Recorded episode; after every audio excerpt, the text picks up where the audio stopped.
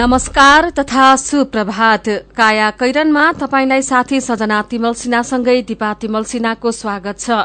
काया कैरन उज्यालो रेडियो नेटवर्कसँगै उज्यालो अनलाइन र मोबाइल एप्लिकेशनबाट एकसाथ प्रसारण भइरहेको छ। आज दुई हजार चौहत्तर साल चैत सोह्र गते शुक्रबार सन् दुई हजार अठार मार्च तीस तारीक चैत शुक्ल पक्षको चतुर्दशी तिथि।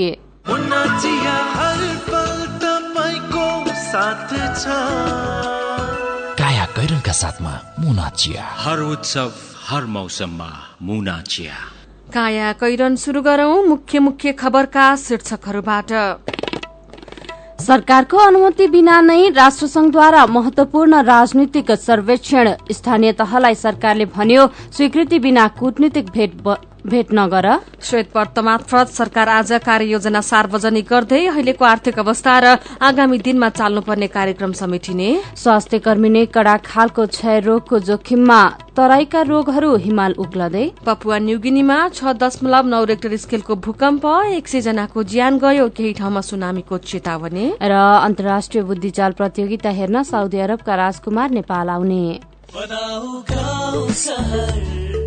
झिलिमिली झिलिमिली लगाई Divya LED bulb Divya LED bulb दुई वर्षको वारेन्टीका साथ चौधवटा साधारण चिम बाल्नुभन्दा एउटा दिव्य एलइडी बल्ब बाल्नुमै बुद्धिमानी दिव्य एलइडी बल्ब उज्यालोमा छ दम खर्च पनि कम Divya LED bulb Hetauda cement गुणस्तरमा उच्च एक पटकको प्रयोग पुस्तौँ पुस्ता ढुक्का हेटौडा सिमेन्ट उद्योगबाट उत्पादित उच्च गुणस्तरको ओपिसी शक्ति ब्रान्डको सिमेन्ट प्रयोग गरी ढुक्क हौ। सम्पर्क हेटौडा सिमेन्ट उद्योग लिमिटेड हेटौडा फोन नम्बर शून्य सन्ताउन्न चार बाह्र पाँच सय पन्चानब्बे।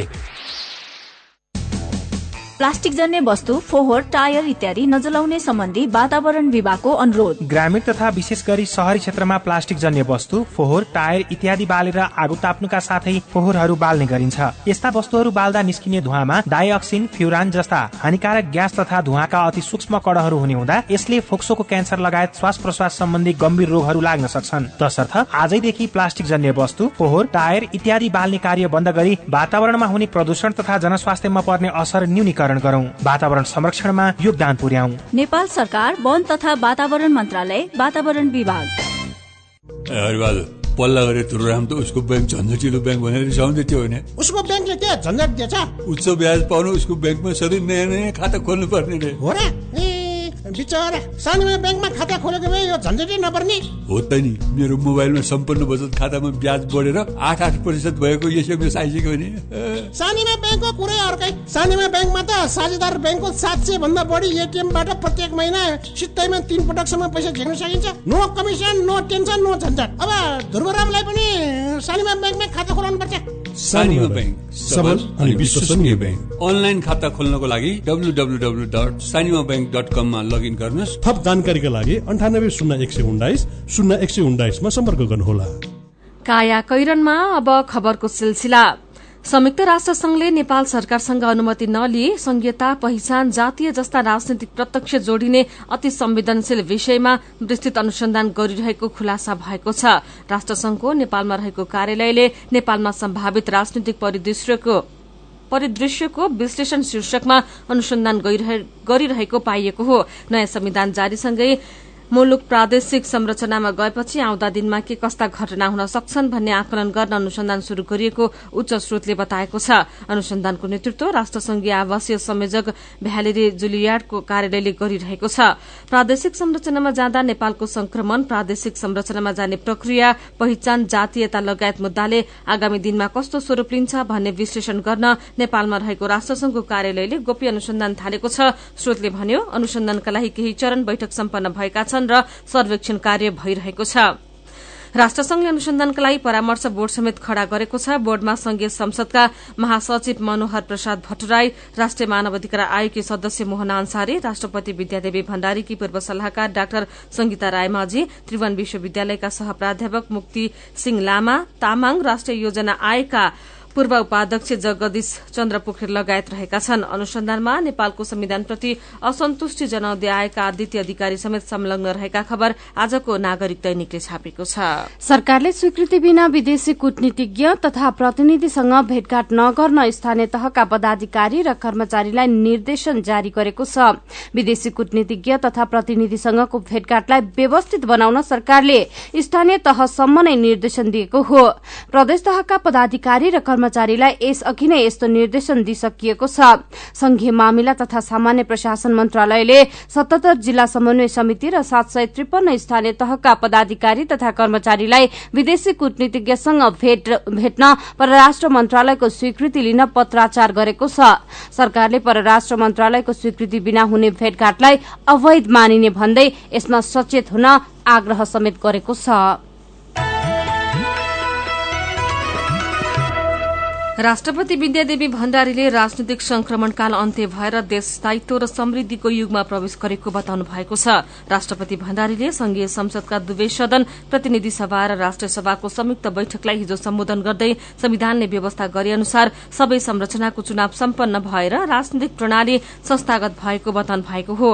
राष्ट्रपतिमा निर्वाचित भएपछि पहिलो पटक संघीय संसदलाई सम्बोधन गरेको उहाँले अब देश आर्थिक विकास र समृद्धि हासिल गर्न अग्रसर हुनुपर्ने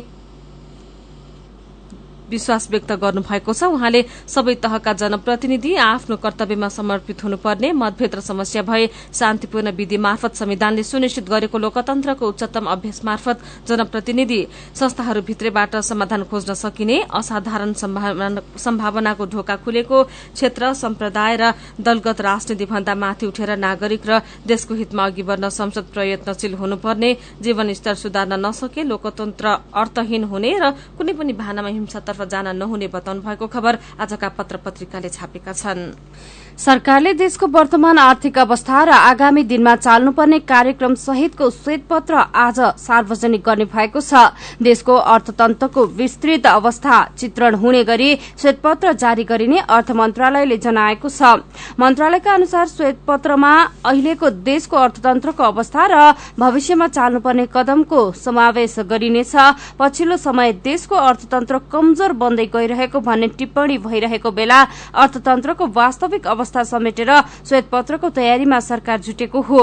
श्वेतपत्रमा आगामी पाँच वर्षमा वामपन्थी सरकारले गर्ने कामका योजना समेटिनेछन्। यससँगै प्राथमिकताका क्षेत्रहरूसँगै श्वेतपत्रमा अघिल्लो सरकारका केही निर्णयका कारण राज्य कोषमाथि परेको व्ययभार र त्यसले स्रोत व्यवस्थापनका लागि लिनुपर्ने रणनीति सहित वित्तीय क्षेत्र तथा शेयर बजारलाई समेत सम्बोधन गरिने बताइएको छ।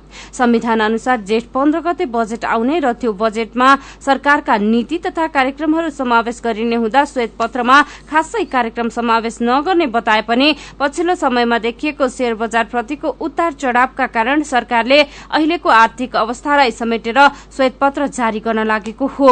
देशको व्यापार घाटा क्रमशः नियन्त्रण बाहिर जान थालेपछि सरकारले यसलाई रोक्ने उद्देश्य अनुसार श्वेतपत्र जारी गर्ने तयारी गरिरहेको खबर कारोबार दैनिकले छापेको छ। कांग्रेसमा पाँचौं दिनसम्मको केन्द्रीय समितिको बैठकसम्म आइपुग्दा पक्ष र विपक्षमा बहस हुने क्रम अझै जारी छ। हिजोको बैठकमा बोल्ने चार केन्द्रीय सदस्यले संस्थापन पक्षको बचाउ गर्दै नेता रामचन्द्र पौडेल र प्रकाश मान सिंहको आलोचना गरेका छन्। केन्द्रीय सदस्यहरू ज्ञानेन्द्र बहादुर कार्की रमेश रिजाल महेन्द्र यादव र भीष्मराज आङदिम्बे सभापति शेरबहादुर देउवाको बचाउमा उभिएका थिए। यसअघि पौडेल पक्षका केन्द्रीय सदस्यहरूले सभापति देउवाकै कारण कांग्रेसले पराजय बिहोरेको भन्दै आलोचना गरेका थिए। Thank you.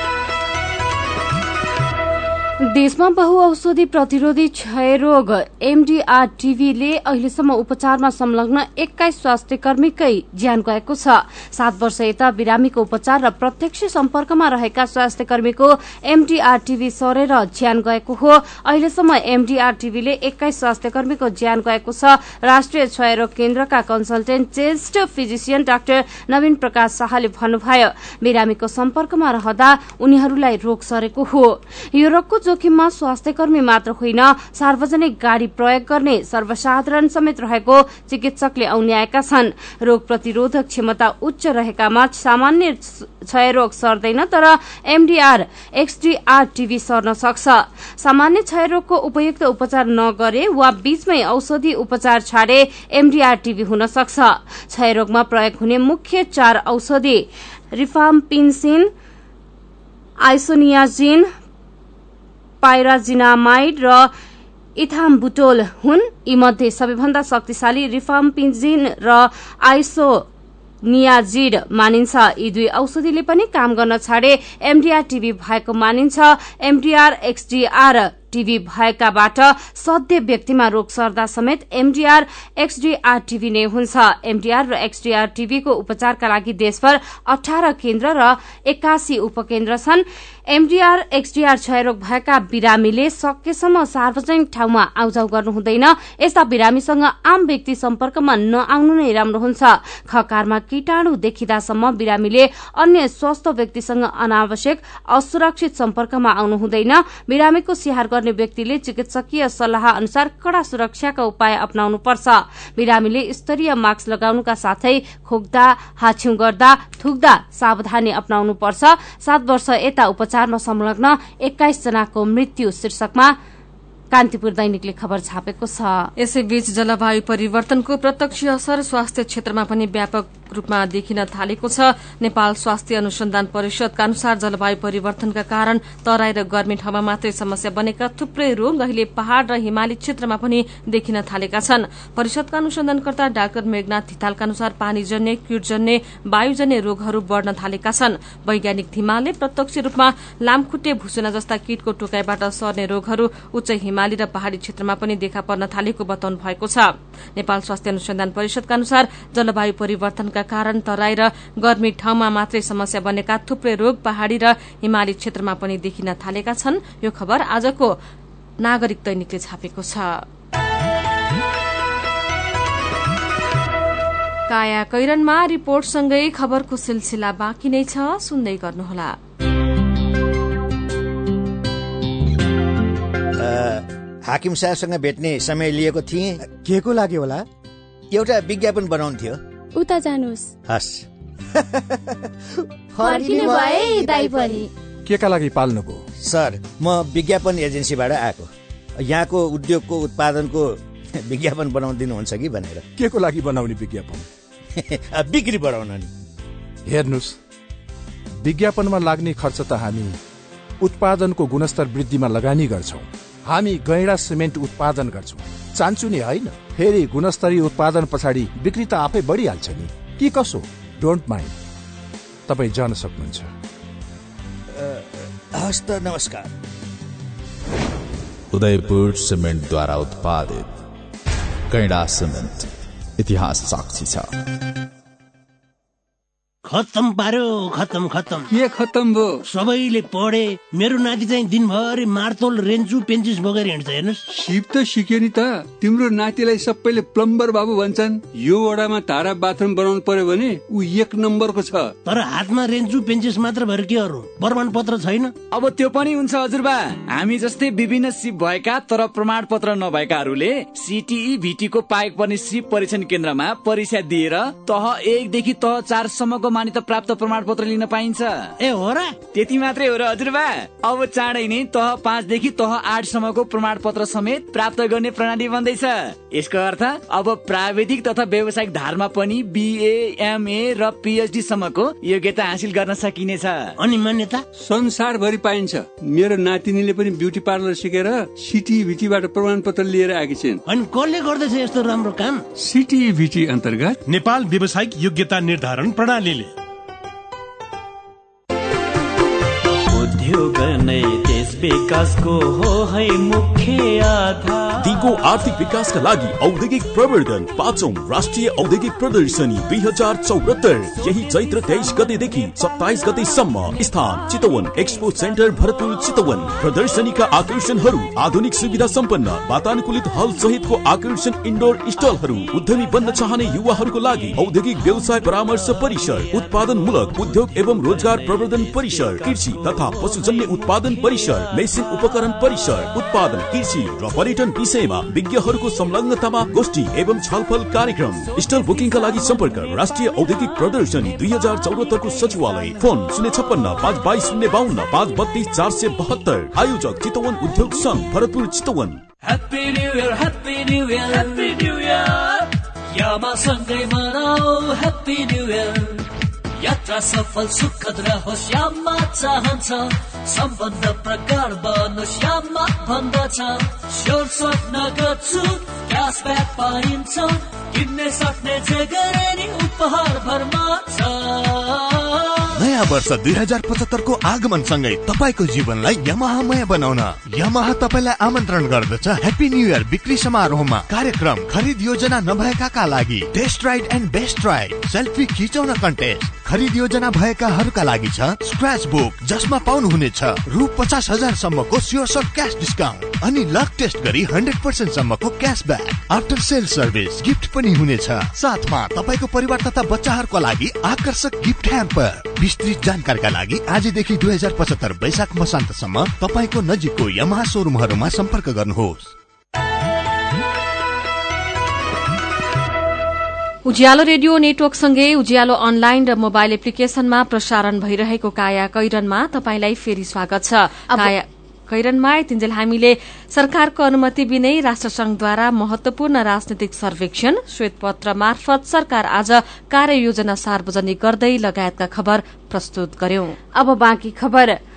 काठमाडौँको गंगालाल अस्पतालमा आमाको उपचारका लागि आएकी एक युवती बलात्कृत भएकी छिन्। आमाको उपचारका लागि सहयोग गर्ने भन्दै नक्कली चिकित्सक बनेर पाल्पाका एक युवकले बलात्कार गरेका हुन्। पाल्पा स्थायी घर भएका सत्ताइस वर्षका अर्जुन कोइरालाले चैत छमा गोङ्गममा रहेको गेस्ट हाउसमा लगेर बलात्कार गरेका हुन्। गंगालाल अस्पतालमा कार्यरत रहेको बताउँदै उनले आमाको उपचारमा सहयोग गर्ने बताएर ती युवतीसँग चिन्जान गरेका थिए। गंगालाल अस्पतालको आफू डाक्टर सन्तोष घले भन्दै ती युवतीसँग चिन्जान गरेका थिए।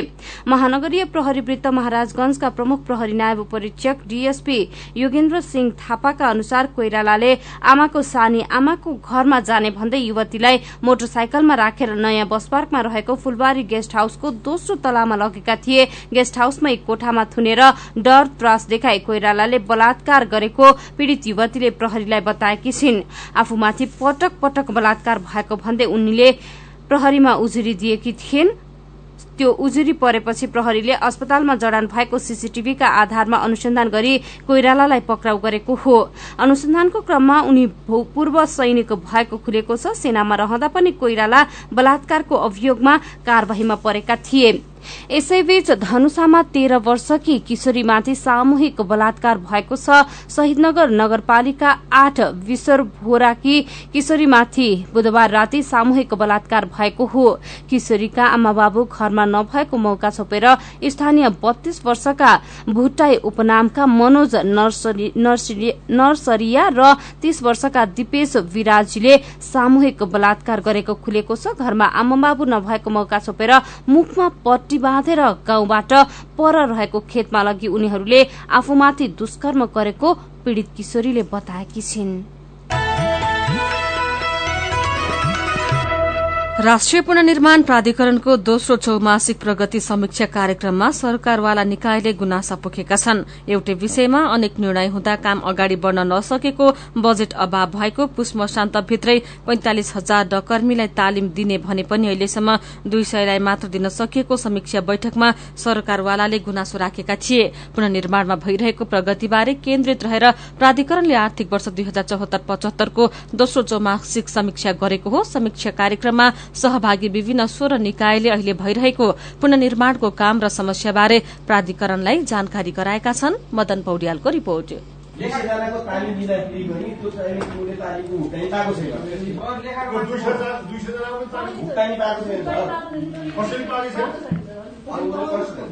संघीय मामिला तथा सामान्य प्रशासन मन्त्रालय मातहतको केन्द्रीय आयोजना कार्यान्वयन इकाइले मात्रै चार हजार पाँच सय सिकर्मी डकर्मी तयार गर्नुपर्नेमा दुई सयलाई तालिम दिएको छ।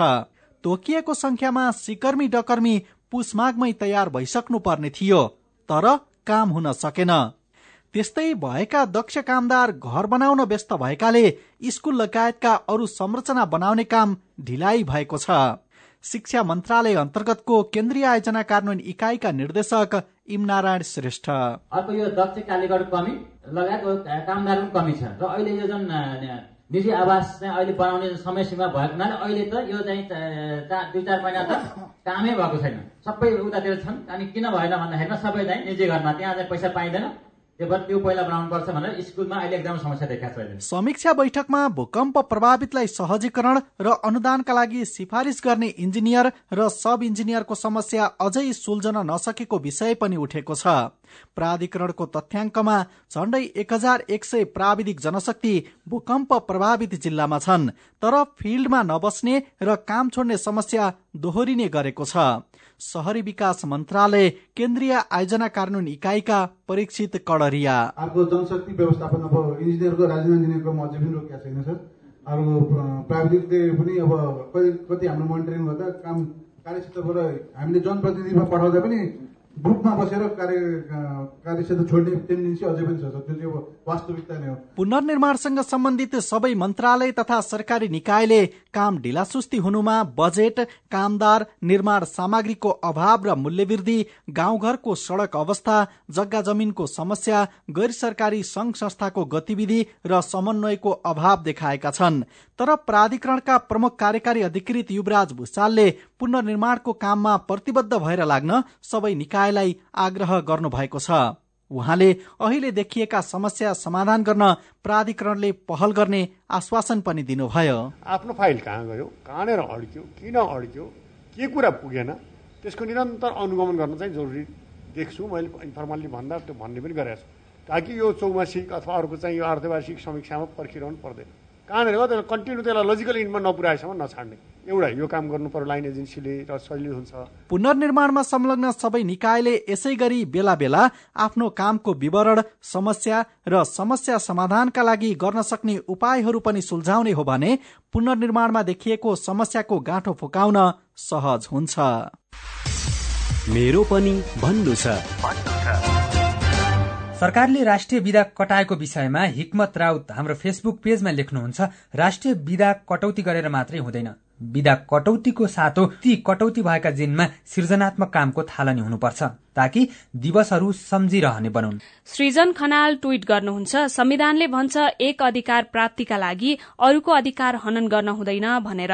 तर त्यही संविधान अनुसार राष्ट्रपति बन्नुभएको राष्ट्रपतिज्यूले किन बुझ्नुहुन्न? राजकीय शैलीको तपाईँको सवारीले नागरिकमा कतिको असर पर्ला भनेर। सुर्खेतमा मुख्यमन्त्री र मन्त्री नै झाडु बोकेर सफाईमा निस्किएको विषयको समाचार उज्यालो अनलाइनमा पढेर विकास थापा विपुल हाम्रो फेसबुक पेजमा लेख्नुहुन्छ यो राम्रो कामको थालनी हो तर चर्चाको लागि मात्रै नहोस्। नागरिकले स्वच्छ र सफा वातावरणमा श्वास फेर्न पाउनु पर्यो त्यसका लागि सबै मिलेर सफाईको काम गरौं। चिरञ्जीवी दाहाल ट्वीट गर्नुहुन्छ दिनदिनै बढ्दै गएका बलात्कारका घटनाले दुखी बनाएको छ। किन सरकारले कड़ा कानून नबनाएको होला? कड़ा भन्दा कड़ा कानून बनाउनेतर्फ सरकारको ध्यान जाओस्। धुर्मु सुन्तलीले अन्तर्राष्ट्रिय स्तरको क्रिकेट मैदान बनाउने घोषणा गरेको विषयमा पवन पौडेल हाम्रो फेसबुक पेजमा लेख्नुहुन्छ धुर्मु सुन्तली फाउन्डेशन सरकार भन्दा पनि शक्तिशाली महसुसको हुँदैछ। हामीलाई प्रधानमन्त्री राहत कोषमा जम्मा भएको पैसाको खबरै थाहा छैन। तर धुर्मु सुन्तली फाउन्डेशनको एक एकको हिसाब थाहा छ। सबै संघ संस्था यस्तै पारदर्शी भए कति राम्रो हुन्थ्यो। विचारका लागि तपाईँलाई धन्यवाद। मेरो पनि भन्नु छ। मेरो पनि भन्नु छ प्रस्तुत गर्दै हुनुहुन्थ्यो साथीहरू अर्जुन पोखरेल र सञ्जिता देवकोटा। तपाईँ अहिले सुन्दै हुनुहुन्छ काया कैरन। हामीसँग खबरको सिलसिलासँगै कार्टुन पनि बाँकी नै छ। सुन्दै गर्नुहोला।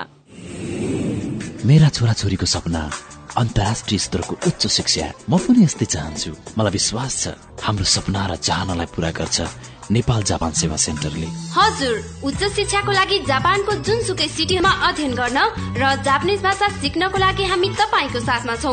सम्पर्क नेपाल जापान सेवा सेन्टर नाग पोखरी काठमाडौँ फोन नम्बर चौवालिस अठाइस दुई सय बयालिस चौवालिस अठाइस दुई सय बयालिस। You'll certainly be benefited. नेपालकै ठुलो आँखा अस्पतालको सञ्जाल भएको दृष्टि आई केयर सिस्टमद्वारा सञ्चालित अत्याधुनिक प्रविधि सहित अन्तर्राष्ट्रिय स्तरको आँखा अस्पताल अब काठमाडौँको कलङ्कीमा। हाम्रा सेवाहरू बिना इन्जेक्सन मोतीबिन्दुको शल्यक्रिया जलबिन्दु र पर्दाको शल्यक्रिया भिटिएस प्रविधिबाट अल्छी आँखाको उपचारको साथै सम्पूर्ण आँखाको परीक्षणका लागि दृष्टि आँखा केन्द्र शिवचटार कलङ्की। फोन नम्बर शून्य एक चालिस बत्तीस नौ सय एकसठी र बैसठी वेबसाइट दृष्टि आई डट ओआरजी अन्य शाखाहरू विश्व ज्योतिमल जमल चावल मेडिकेयर सँगै तथा बिर्ता मोड र बिरगंजमा पनि दृष्टि आँखा केन्द्र सबैका लागि दृष्टि सबैका लागि दृष्टि ओहो महेशजी हिजोको कार्यक्रममा तपाईँले धारा प्रवाहका साथ बोल्नु भएको देखेर म त छक्कै परे हिजो आज त हेर्दा पनि एकदमै प्रोफेसनल र आत्मविश्वासी देखिनुहुन्छ। यो सबै परिवर्तन त निपमा पब्लिक स्पिकिङ तालिम लिएपछि भएको हो नि। हजुर वाक शक्ति व्यक्तित्व तथा क्षमता विकास गरी विभिन्न क्षेत्रमा सफल हुनका लागि एकदमै उपयोगी पब्लिक स्पिकिङ तालिममा सहभागी हौ। सम्पर्क? नेपाल अन्टरप्रेनरसिप एजुकेसन फाउन्डेशन निफ बागबजार काठमाडौँ। फोन नम्बर बयालिस अडतिस पाँच सय पैतालिस बयालिस अडतिस पाँच सय पैतालिस। एभरेस्ट ब्याङ्क रहेको बिल्डिङको थर्ड फ्लोर।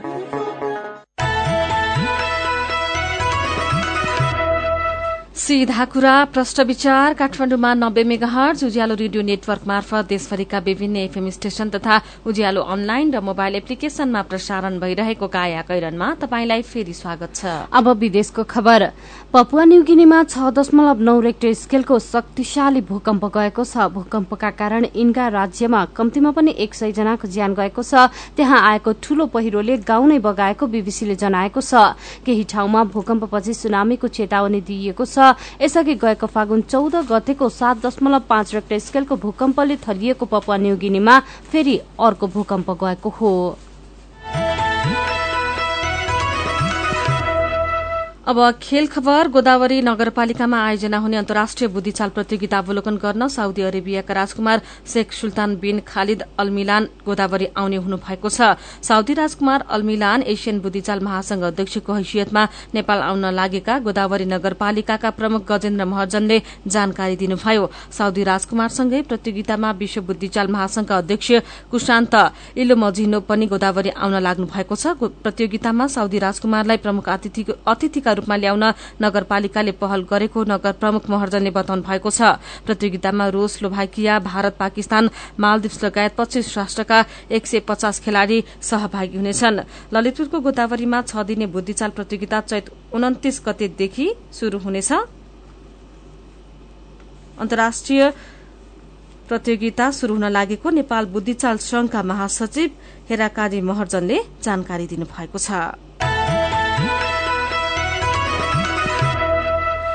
सन् उन्नाइस सय अडतिस पछि पहिलो पल्ट विश्वकप फुटबलमा बेलायती रेफ्री नहुने भएका छन्। यो विश्वकपका लागि फिफाले छत्तीस जना अफिसियल छनौट गरेको छ तर इंग्ल्याण्ड स्कटल्याण्ड वेल्स र नर्दर्न आयरल्याण्डबाट एकजना पनि परेका छैनन्। सन् उन्नाइस सय अडतिस पछि बाह्र वर्ष दोस्रो विश्वयुद्धका कारण विश्व फुटबल हुन सकेको थिएन। सन् उन्नाइस सय पचास पछिका प्रत्येक विश्वकप फुटबल प्रतियोगितामा कम्तीमा एकजना बेलायती रेफ्री रहँदै आएका थिए। काया कैरनमा अब केही खबर संक्षेपमा नेपाल आयल निगमले इन्धन भण्डारणका लागि चलन चल्ती भन्दा चार गुणा बढ़ी मूल्य हालेर खरिद गरेको जग्गामा राजस्व समेत छली गरेको भेटिएको छ। आयल निगमको जग्गा खरिद घोटाला दुई अर्बको जग्गामा पचास करोड़ राजस्व छली शीर्षकमा नयाँ पत्रिका दैनिकले खबर छापेको छ। अत्यधिक गर्मी लामो खडेरी र उच्च वेगको हावाहुरीका कारण दिनहुँ देशका विभिन्न भागमा संयौंको संख्यामा डढेलो लागेको तथ्याङ्क आएको छ। यस वर्ष मात्रै डढेलो नियन्त्रणका क्रममा दस जनाको ज्यान गइसकेको छ। तराई र चुरे क्षेत्रमा बढ़ी छ। एकै दिन चौतिस जिल्लाका एक सय उनासाठी वनमा डढेलो लागेको खबर राजधानी दैनिकले छापेको छ। गाउँपालिका राष्ट्रिय महासंघको राष्ट्रिय महाधिवेशन सत्रदेखि उन्नाइस चैतसम्म काठमाडौँमा हुने भएको छ। महासंघको महाधिवेशनमा चार सय साठी गाउँपालिकाबाट अध्यक्ष र उपाध्यक्ष सहित नौ सय बीस तथा पचहत्तर वडा अध्यक्ष सहित एक हजार प्रतिनिधि सहभागी हुँदैछन्।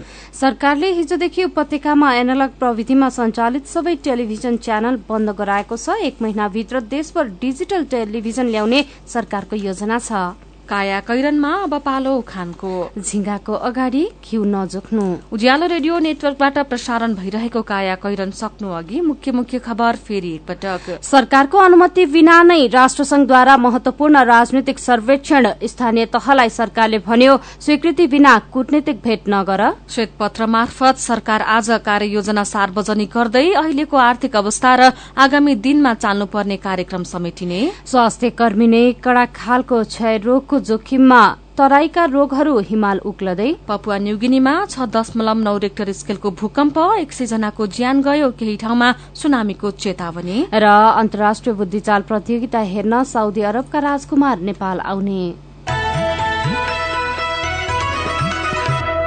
अब कार्टुन आज हामीले राजधानी दैनिकमा कुरी कुरी शीर्षकमा उत्तम नेपाली बनाउनु भएको कार्टुन लिएका छौं। खेलकुदको विकासका लागि सरकारले चासो नदिएको प्रति आजको कार्टुनले व्यङ्गी गर्न खोजेको छ। यहाँ खेलकुद मन्त्रालय लेखेको बोध टाँसिएको छ। त्यहाँ मन्त्री जस्ता देखिने व्यक्ति बसिरहेका छन् अनि पत्रिकामा क्रिकेट मैदानको माग शीर्षकमा छापिएको खबरका साथ एकजना व्यक्ति मन्त्रीको कार्यकक्षमा पुगेका छन्। ती व्यक्तिलाई देखेपछि मन्त्री जस्ता देखिने व्यक्ति भन्दैछन्। अब दुई चार आना जग्गा खोजेर अन्तर्राष्ट्रिय स्तरको भव्य क्रिकेट मैदान बनाइदिनु पर्ला। आजको काया कैरन सकिएको छ। काया कैरन सुन्नुभएकोमा तपाईँलाई धन्यवाद। उज्यालो रेडियो नेटवर्कमा केही बेरपछि प्रसारण हुन्छ। बिहानी रेडियो पत्रिका उज्यालो फल्चा काया कैरनबाट प्राविधिक साथी मनोज विष्टसँगै सजना र दिपा विदा हुन्छौ। उज्यालोको मोबाइल एप्लिकेशन र उज्यालो अनलाइन डट कममा ताजा खबर पढ्दै र सुन्दै गर्नुहोला। नमस्कार।